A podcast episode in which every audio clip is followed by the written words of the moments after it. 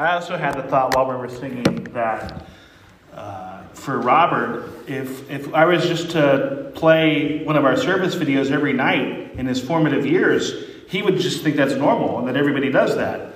So it gave me an idea for the future when he gets a little bit older. But uh, Matthew chapter 1, uh, I'll read verses 1 through 17.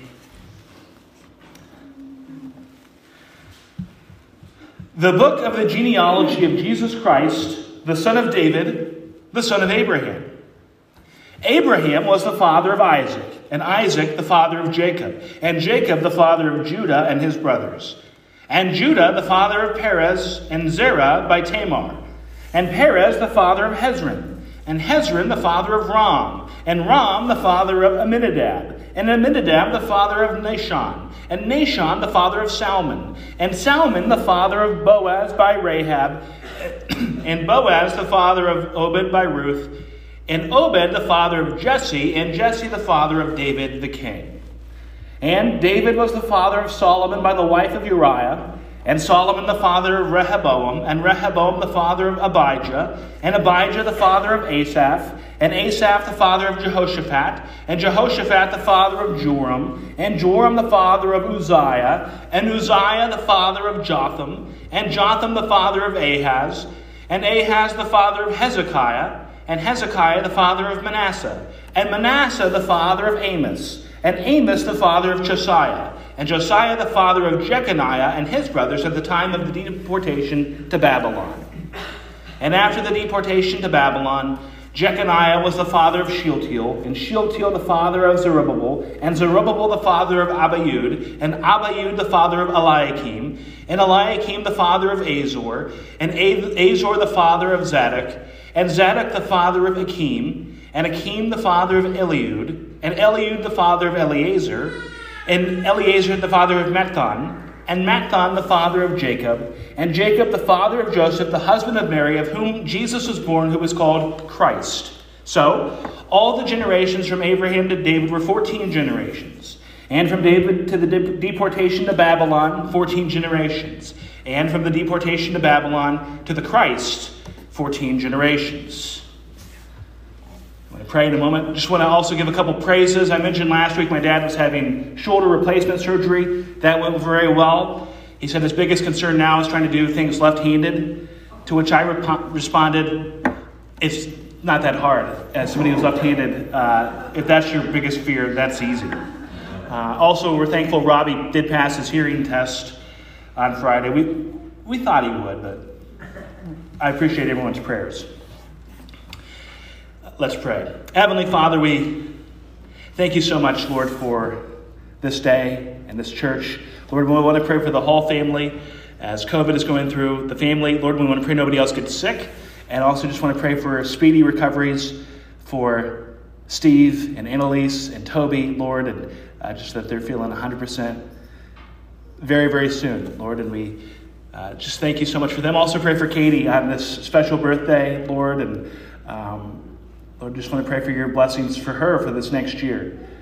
Lord, we pray for Jackie and Dan Bauer as they return to Mayo. And Lord, we, we pray for them for answers. Lord, we pray for the doctors who are treating her and taking care of her. Lord, we thank you for a world renowned hospital like the Mayo Clinic, Lord. And we just, we, Lord, pray for treatment and options and a plan and answers. Lord, we pray for all those things. We pray for her health. Lord, and we pray for the family who's been in this together. Lord, we pray for our time in your word. We continue to pray for these passages in Matthew as we study them, Lord, and may we point, be pointed to your gospel. Lord, we also want to continue to pray for Ellen's co worker who's recovering from a very significant surgery, Lord, and we just continue to pray for him, Lord, that he um, continue to, to heal. And Lord, it seems like there's been some setbacks, and just continue to pray that he be getting better, be getting stronger, be feeling better. Lord, we pray for these things in Jesus' name. Amen. Let the words of my mouth and the meditation of my heart be acceptable in your sight, O Lord, my rock and my redeemer. So we're continuing in our Advent series, looking at the birth passages of Jesus in the Gospel of Matthew. Last week we looked at the first verse of Matthew, where we talked of Jesus as the Christ, the son of David and the son of Abraham. David and Abraham are two of the most prominent figures in the line of Jesus. And so Matthew emphasizes them at the beginning of his gospel. But then verses 2 through 16 give further elaboration on a genealogy which leads from Abraham ultimately to Joseph and to Jesus. 42 names are given in the genealogy, divided into three sections of 14 names 14 names from Abraham to David, 14 names from David to the Babylonian exile, 14 names from the Babylonian exile to Jesus. And so the plan this morning is to dig into this genealogy because it can be easy to skim through and just read it like a list of names. But it's a list of names which points us to the gospel, to the grace of God, to the mission of Christ, and to the providential hand of God working throughout history. Now, before we get to the list, and for some of you, you will learn more today about genealogy than you maybe ever wanted to know. But before we get into the list, I wanted to give a brief excursus. Because Matthew's gospel gives us one of two genealogies of Jesus that we see in the New Testament. The other is found in Luke chapter 3. And they are different. Maybe some of you have noticed that before. They are different. Not just a little bit different. Luke's genealogy goes backwards from Jesus to Adam, ultimately to God. And the point of that is that Adam, going back to Adam, is that Jesus represents all of humanity. Matthew's gospel starts with Abraham and moves forward to Jesus. That makes sense because it is to Abraham that the Lord made the great promises of a holy people, of a holy land, and of blessings. Now, the genealogies from Abraham to David are pretty similar. They're essentially the same. Matthew gives one extra name. That's not so unusual. One thing about biblical genealogies in general is that sometimes there could be generations that get skipped in the list. So when it says A was the father of B, sometimes A could actually be a grandfather, a great grandfather. The point is that it's people in a family line where they are descendants from each other. Um, so the lists are not always exhaustive. But the issue with Matthew and Luke is once you get to David, the two lists diverge almost entirely. Matthew's genealogy goes from David to Solomon and through Solomon's line. Luke's genealogy goes from David to another of his sons, Nathan, and Nathan's line. Both list someone named Zerubbabel and someone named Shealtiel. I assume they're the same people in both Gospels. But after that, that's where the similarities end. The two genealogies are completely different. Now, why is that? Why are they different? There are all sorts of theories. And I'll be honest, any solution to the issue is somewhat speculative. One of the oldest theories, which goes back to the early church, is the suggestion that they were giving genealogies for both Joseph and Mary. That's possible, but it shouldn't be assumed. Most importantly, because the Bible never says that. It would also be highly unusual to give a woman's genealogy in ancient times. Although, as one scholar pointed out, it was also highly unusual to have a virgin birth. So it's possible. Other suggestions Perhaps one of the genealogies is royal and one is legal. That's ultimately where I personally land. Now, what's that mean, though? So, Matthew's genealogy, which we're looking at this morning, goes from David to Solomon to Rehoboam to Abijah, etc. That is the Israelite monarchy of the Old Testament. Those are the kings. Those people can be found in Old Testament genealogies. Matthew gives the kings, Luke doesn't. but both go through David. So the suggestion is that Jesus is in the line of David, but while the royal line goes through Solomon, Jesus is not part of the Solomonic line. Is that to say that Jesus is not legitimately royal? No. Who knows? Perhaps the royal line had died off, and Joseph was the next in line. I don't know if anybody remembers the movie King Ralph. It was a comedy starring John Goodman in the 90s, where the entire royal family is at a function and dies, and you have John Goodman, who's an American, who finds out, unbeknownst to him, that he was next in line to be king, and so he becomes the King of England. Maybe the line died off and it picked up in Joseph. Even if that's not the case, Jesus is the divinely appointed king from the line of David. Now, we see several instances in the Old Testament where just because someone is older or appears to be first in line for something does not mean that they always get it. God favors Abel over Cain. Jacob over his older brother Esau. Judah is not the oldest of the 12 tribes of Israel, but he's the one God chooses. So it could be a situation like that. Now, certainly, we should not think that either of the gospel writers were just arbitrarily listing names. Luke's genealogy is interesting because it goes another route off of the Davidic line. Luke, in his gospel, famously, is very meticulous and detail oriented. He knows the Old Testament. Why does he give us the list that he gives us?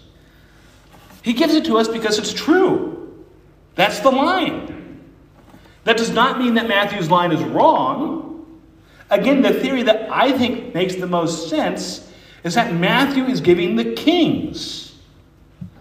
The monarchy ends long before Jesus comes into the world. There are people living in the world today who are descendants of European and other parts of the country, people living today who are descendants of monarchies who are no longer in power. And so they're just ordinary citizens. But from the line of the kings, Matthew was pointing to Jesus as the ultimate king there are other theories about why the genealogies could be different. Maybe it's as simple as Matthew and Luke showing us that Jesus is related to David from both sides of Joseph's family. Maybe Joseph's parents died and he was adopted, and so it's giving his blood genealogy and his adopted family's genealogy. Jesus is adopted. Maybe that makes sense. There are other theories. Some get more and more complicated. But one thing that's important to remember is that it's not a new thing that Matthew and Luke have different genealogies. Theologians and scholars have been wrestling with this throughout the history of the church. We have church theologians commenting on this as early as the third century. But I think it's safe to say that the question goes back even further than that. So there are a couple things to keep in mind. Because sometimes skeptics like to point to the two different genealogies as if that's undermining the Bible. People sometimes like to make it seem like, I'll put it like this. You watch something or read a book like the Da Vinci Code, and they make it seem like the Bible was just kind of hand-picked, put together. People kind of edited things, picked and chose. But I think it should actually be edifying that Matthew and Luke give these two different genealogies that have been known about for the whole history of the church.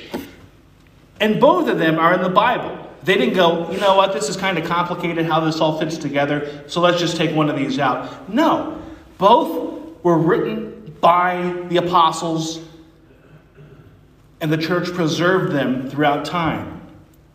Just because there's not an easy solution to why they're different does not mean that there's no solution. It's a powerful reminder of the efforts throughout history, throughout the history of the church, to preserve the biblical text and not be editors, but rather letting the text speak for itself, because the Bible is the Word of God. As Paul says in 2 Timothy 3:16, all scripture is God-breathed. The word of God does not need to be explained away. Thomas Jefferson was famous for producing his own Bible where he cut out the parts he disagreed with. That's not how you treat God's word. Matthew and Luke gave two genealogies as we have them, and they're both God's word. For the skeptics and those who want to use that against the historicity or accuracy of the Bible, or even for the Christian who's uncomfortable with the discrepancy, that needn't be so. Again, just because we don't know exactly why the genealogies are different does not mean that a solution doesn't exist. As I've outlined, there are no shortage of plausible theories. We just don't know for sure which one it is. I give so much time to this, again, because some of you, I'm sure, have thought about this or read about this over the years. So, the remainder of our time this morning, we'll work through Matthew's genealogy that he gives in his gospel. And since Matthew breaks it into three sections, that's what we'll do as well, beginning with the first section, Abraham through David. Verse 2, the genealogy begins with David. I'm sorry, with Abraham. Abraham is the progenitor of God's people, the Israelites. He's the one through whom the Lord makes his covenant promises. Abraham was the father of Isaac. Isaac is the son promised to Abraham and Sarah. He was supernaturally brought about in this couple who were well advanced in years and behind, beyond childbearing age. The line goes from Abraham to Isaac to Jacob this is the line that we see in the book of Genesis. The text says Judah and his brothers. That seems to be done to give special attention to the brothers of Judah, who were the ancestors of the 12 tribes of Israel. But biblically, Judah is the most significant because it is he who carries on the royal bloodline that leads to Christ. Now, in Genesis, we see a lot of attention given to Abraham and God's call upon his life. We see stories of Isaac and him finding a wife. We see stories of Jacob and his brother Esau and the bitter rivalry that they had. And there are also stories about Judah, but he's far overshadowed in Genesis by one of his own brothers, Joseph. Why is that? Why does Joseph get more attention when it's Judah who leads to Jesus? As a brief reminder, Joseph is the favored son of Jacob, and his brothers hate him for this.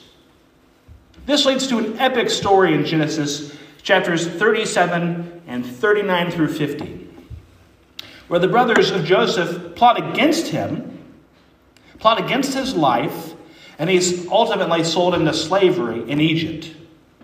But through divine intervention, Joseph will work his way up in Pharaoh's eyes and use a God given ability he has to interpret dreams and prophecies, and he tells a terrible famine that will hit Egypt. He's put in charge of preparations for the Egyptians during the famine. When the famine happens, the Israelites and his family are hit very hard. They come to, G- to Egypt not knowing Joseph is even still alive, seeking help. And it is Joseph who's in a position to save his own family, to save Israel, and most importantly, to save Judah. Joseph's story is given so much attention because it saves Judah, which continues the family line that leads to Christ. I also highlight that because the people in the line start getting less attention in the Old Testament. They're there, they're mentioned, but they're somewhat in the background of larger events. We don't see the line as prominently in the book of Exodus or that whole Exodus saga, but they're there, and God is still working. Sometimes the Lord is quietly at work, but He's no less at work in those times. God is faithful to this line, this genealogy, throughout the centuries, working through time and space to bring forth his promised Son from this line, the Lord Jesus. God is working today. At some times in our lives, we might see it more clearly than others. At some times in church history, it seemed more apparent. But God is never any less at work. God is intimately connected to his world and at work in our world today, as we see these many centuries ago. He's the God of Abraham, Isaac, and Jacob. He's the God of David, and He's the God of today. We continue in verse 3. It mentions Judah as the father of Perez and Zerah by Tamar. Now, Tamar is noteworthy because she's a woman, and she's the first of four women mentioned in this genealogy. Now, I had mentioned earlier that giving a woman's genealogy at this time was all but unheard of. But women were sometimes listed in genealogies. For instance, in the Old Testament, in Second and First Chronicles chapter 2, there's a genealogy which lists 14 women. But it's interesting that Matthew chooses the four women that he chooses. These four women are all fairly prominent women in the Old Testament. We know them in the Bible. Once you get past Judah in the Bible, again, the men continue to not be as prominent until you get to Boaz and eventually David. But these women, in that sort of middle period, are all fairly prominent. But they're not the most prominent women in the Bible. The genealogy does not mention Sarah, the wife of Abraham, through whom the promised Isaac was born. It doesn't mention Rebekah, the faithful wife of Isaac and mother of Jacob. There's no mention of Rachel, the beloved wife of Jacob. But it lists four women who are kind of the next most prominent in the Bible Tamar, Rahab, Ruth, and Bathsheba. It's quite the interesting list. You have Ruth, who might be the most morally spotless and unimpeachable woman in the Old Testament. Her first husband died, and then she married a distant relative of his and had a son. But then you have Tamar, who tricks her father in law into sleeping with her and conceives a child by him after her husband died. She disguises herself as a prostitute and sold herself to Judah, a link in the line that leads to, leads to Jesus, conceived through deception and trickery. You have Rahab, who had been a prostitute. Bathsheba had an affair with King David, and David later had her husband Uriah sent to the front lines in battle to be killed so that David could marry her. The first child that they conceived died. Solomon came along later. But their relationship was forged in adultery and murder. And these are the people that lead to Jesus. Something else that's noteworthy. One of the commonalities of the four women that Matthew lists is that none of them are Israelites. Tamar and Rahab are Canaanites. Ruth is a Moabite. Bathsheba is a Hittite. And so, part of what these four women are doing from the opening of this gospel is showing us that Jesus is for the whole world. That this line that leads to Jesus is a picture of the whole world. Borrowing an idea from Tim Keller, who, by the way, I mentioned Tim Keller quite a bit Uh, he announced yesterday that he has stage four pancreatic cancer. So if you remember him in your prayers, uh, definitely a highly influential pastor. But this line that leads to Jesus gives us kings and prostitutes, men and women, Jews and Gentiles, saints and sinners. But God works through all of them to bring Jesus into the world. The gospel is good news for the whole world. Matthew ends his gospel by giving the Great Commission and sending the disciples out into the world to preach the good news. And we have a picture of the gospel for the whole world in this opening genealogy. There are a couple guys who I follow on social media who were formerly incarcerated. They used to be in prison. And sometimes I'll look at comments that people make to these guys and how hateful and mean that they can be to these people who have tried to turn their lives around like the conflict between Jean Valjean and Javert and Les Miserables. Some can struggle to believe that people can ever change, that lives can change. We look at a person, what, what they did in their past, and act like that defines their whole life. We can look at a person's past and act like that's who they are. We can look at a person's past sins and act like they'll never overcome them. But as Christians, we cannot think that way. We cannot be so cynical because we have the good news of the gospel. And that message does change lives, and it does redeem. And we must remember that in our own lives when we're struggling, that we have a good God who is at work. We must remember that in our interactions with others. That someone who doesn't know Jesus Someone who doesn't even want to know Jesus is never so far gone. We might sometimes be in a person's life to share the good news with them, to love them, to encourage them, to help them. We come to our second section. These two will be a little bit more brief. From David to the exile. David is the great king of Israel. Solomon, his son, is his successor. You read about them and the rest of the monarchs of the Davidic dynasty, primarily in the books of 1st and 2nd Samuel, 1st and 2nd Kings, 1st and 2nd Chronicles. They also have appearances in the prophets. Now, those books typically are not the most well known, well versed, most popular books among Christians. Although there's a, very, a lot of very interesting things that happen in the monarchy.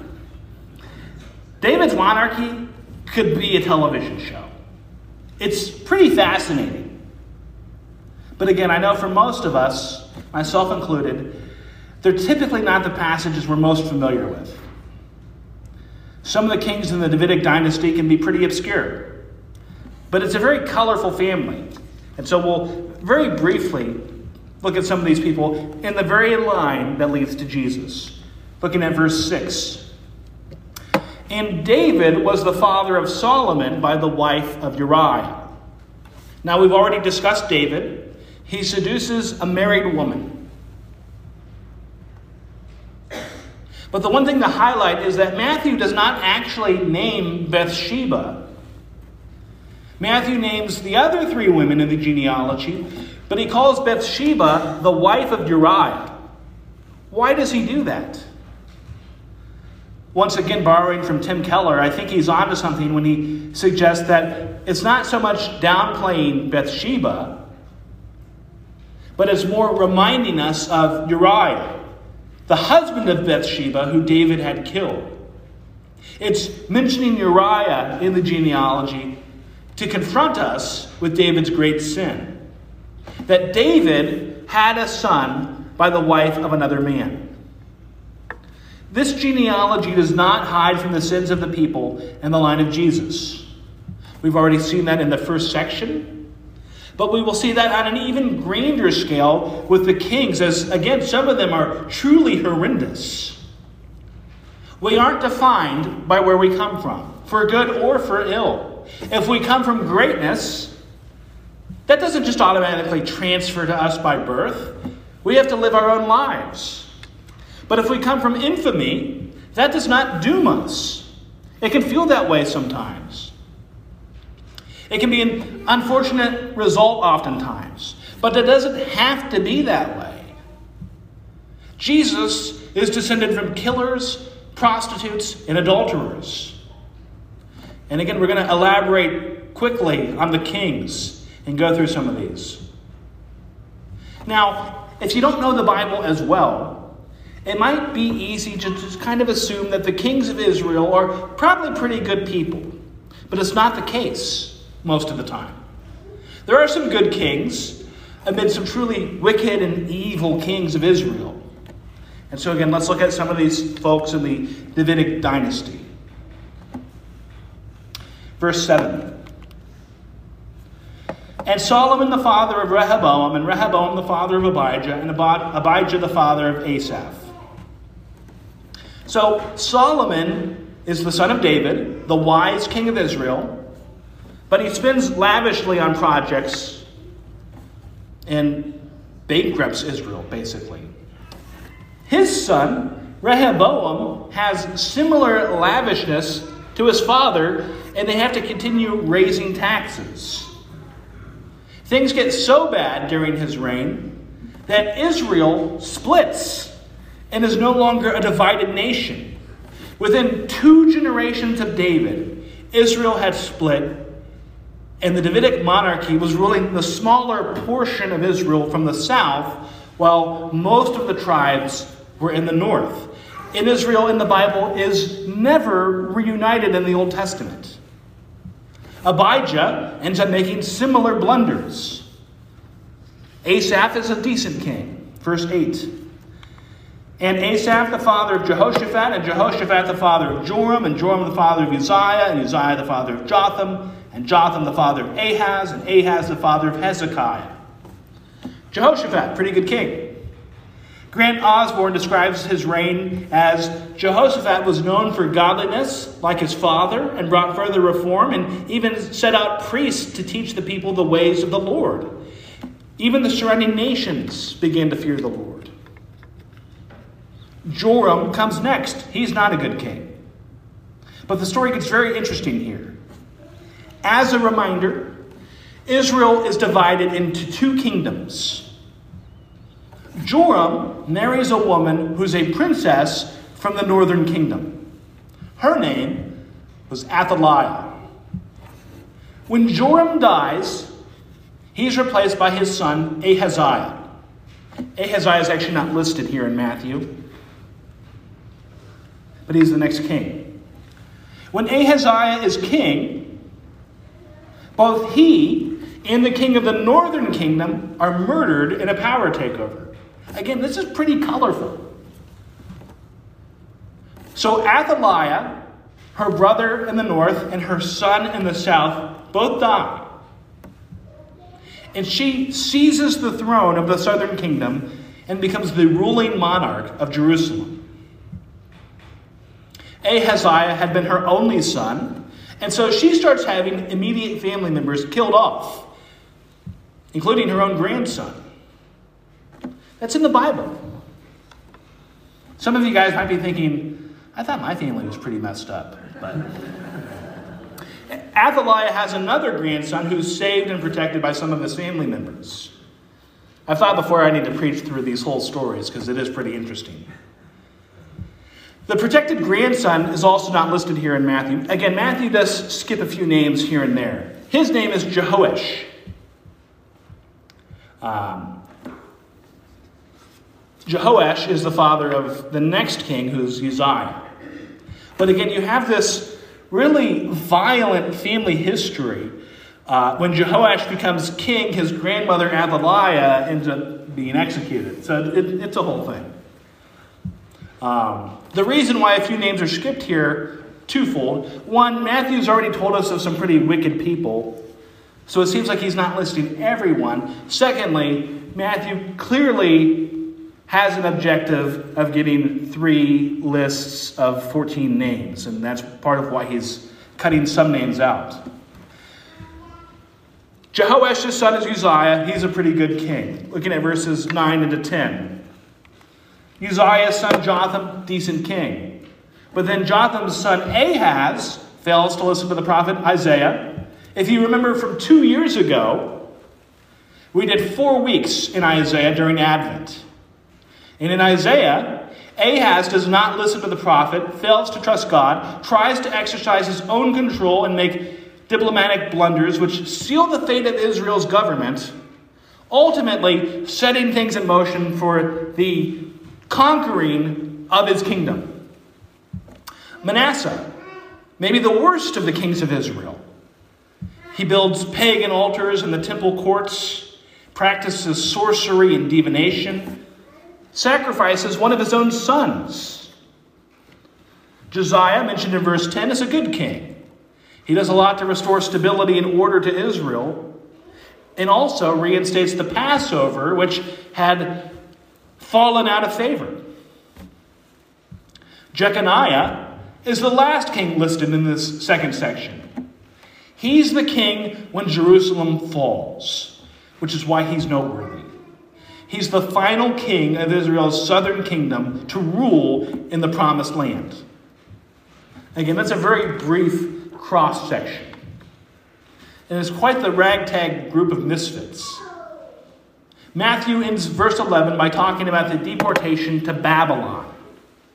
Now, everything in this genealogy has been centered around people. But the beginning of the third list of names revolves around an event. And that brings us to our third section. And again, this one will be the shortest, mainly because we'll see in a second. So far, we've covered 28 people. There are 14 more in the list. Most of the people in the third list are actually unknown outside of the Bible. We just have their names. We know the early figures of the exile. Again, we talked at great length about the exile a couple of years ago that after many generations of sin and numerous evil kings and prophets who had warned the kings to reform and restore Israel, the two divided kingdoms fell. First, the northern kingdom, but Matthew's genealogy focuses on the southern kingdom, which is conquered by the Babylonians in 586 BC. It's a divine judgment from God upon an unfaithful Israel. They lose the kingdom, they lose Jerusalem, the temple is destroyed, the people are deported to a foreign land. The darkest days in the history of Israel.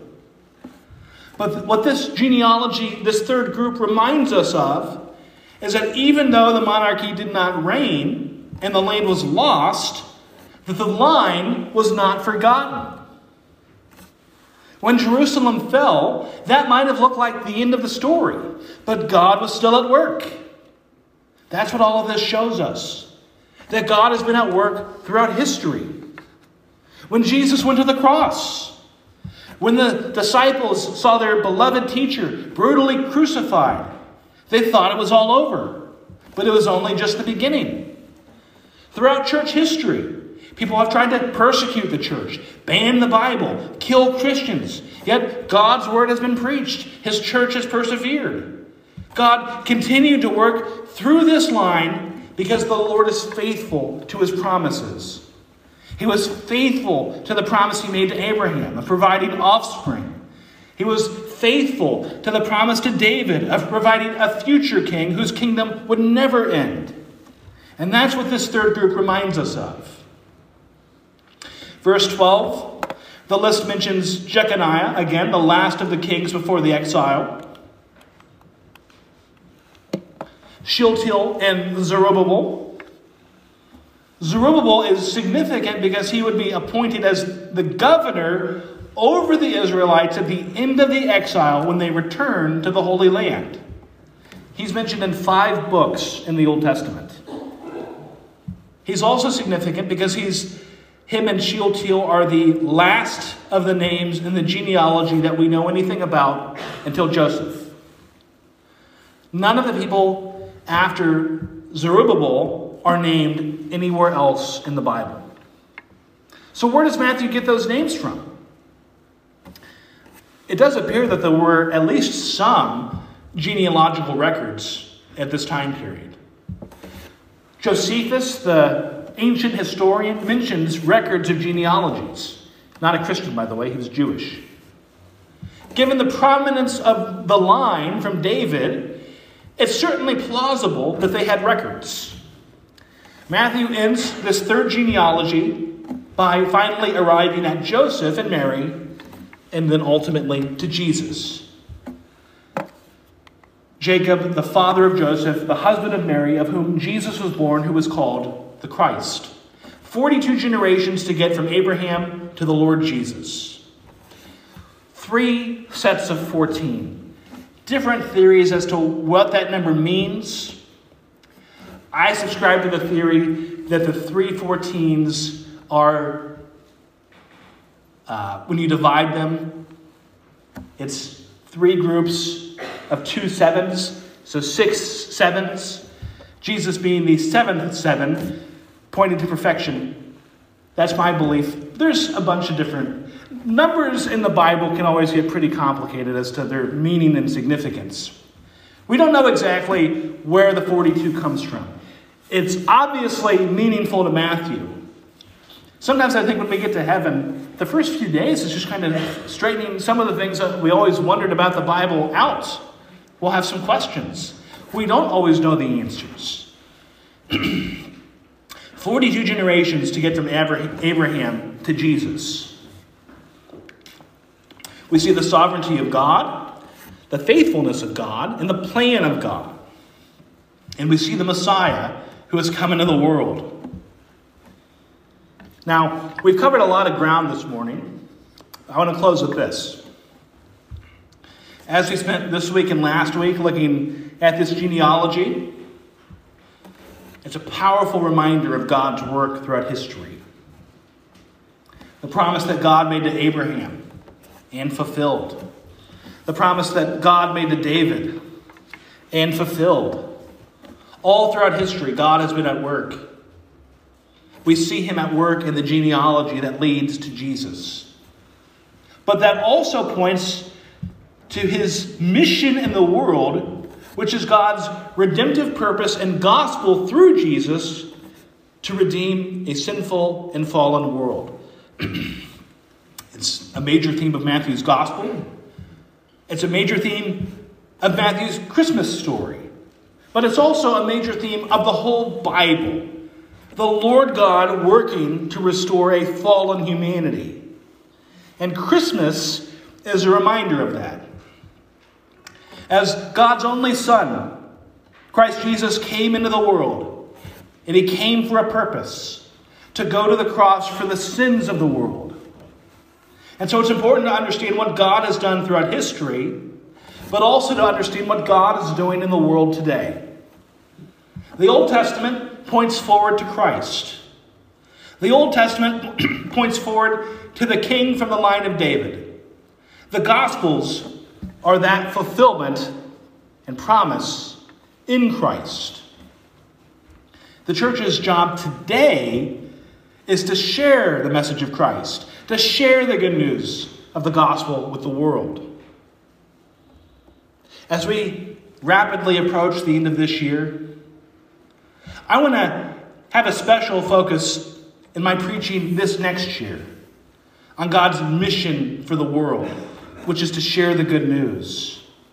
In February, Lord willing, we're planning to bring in a man who's going to do a training on evangelism. I think it's going to be so good for all of us.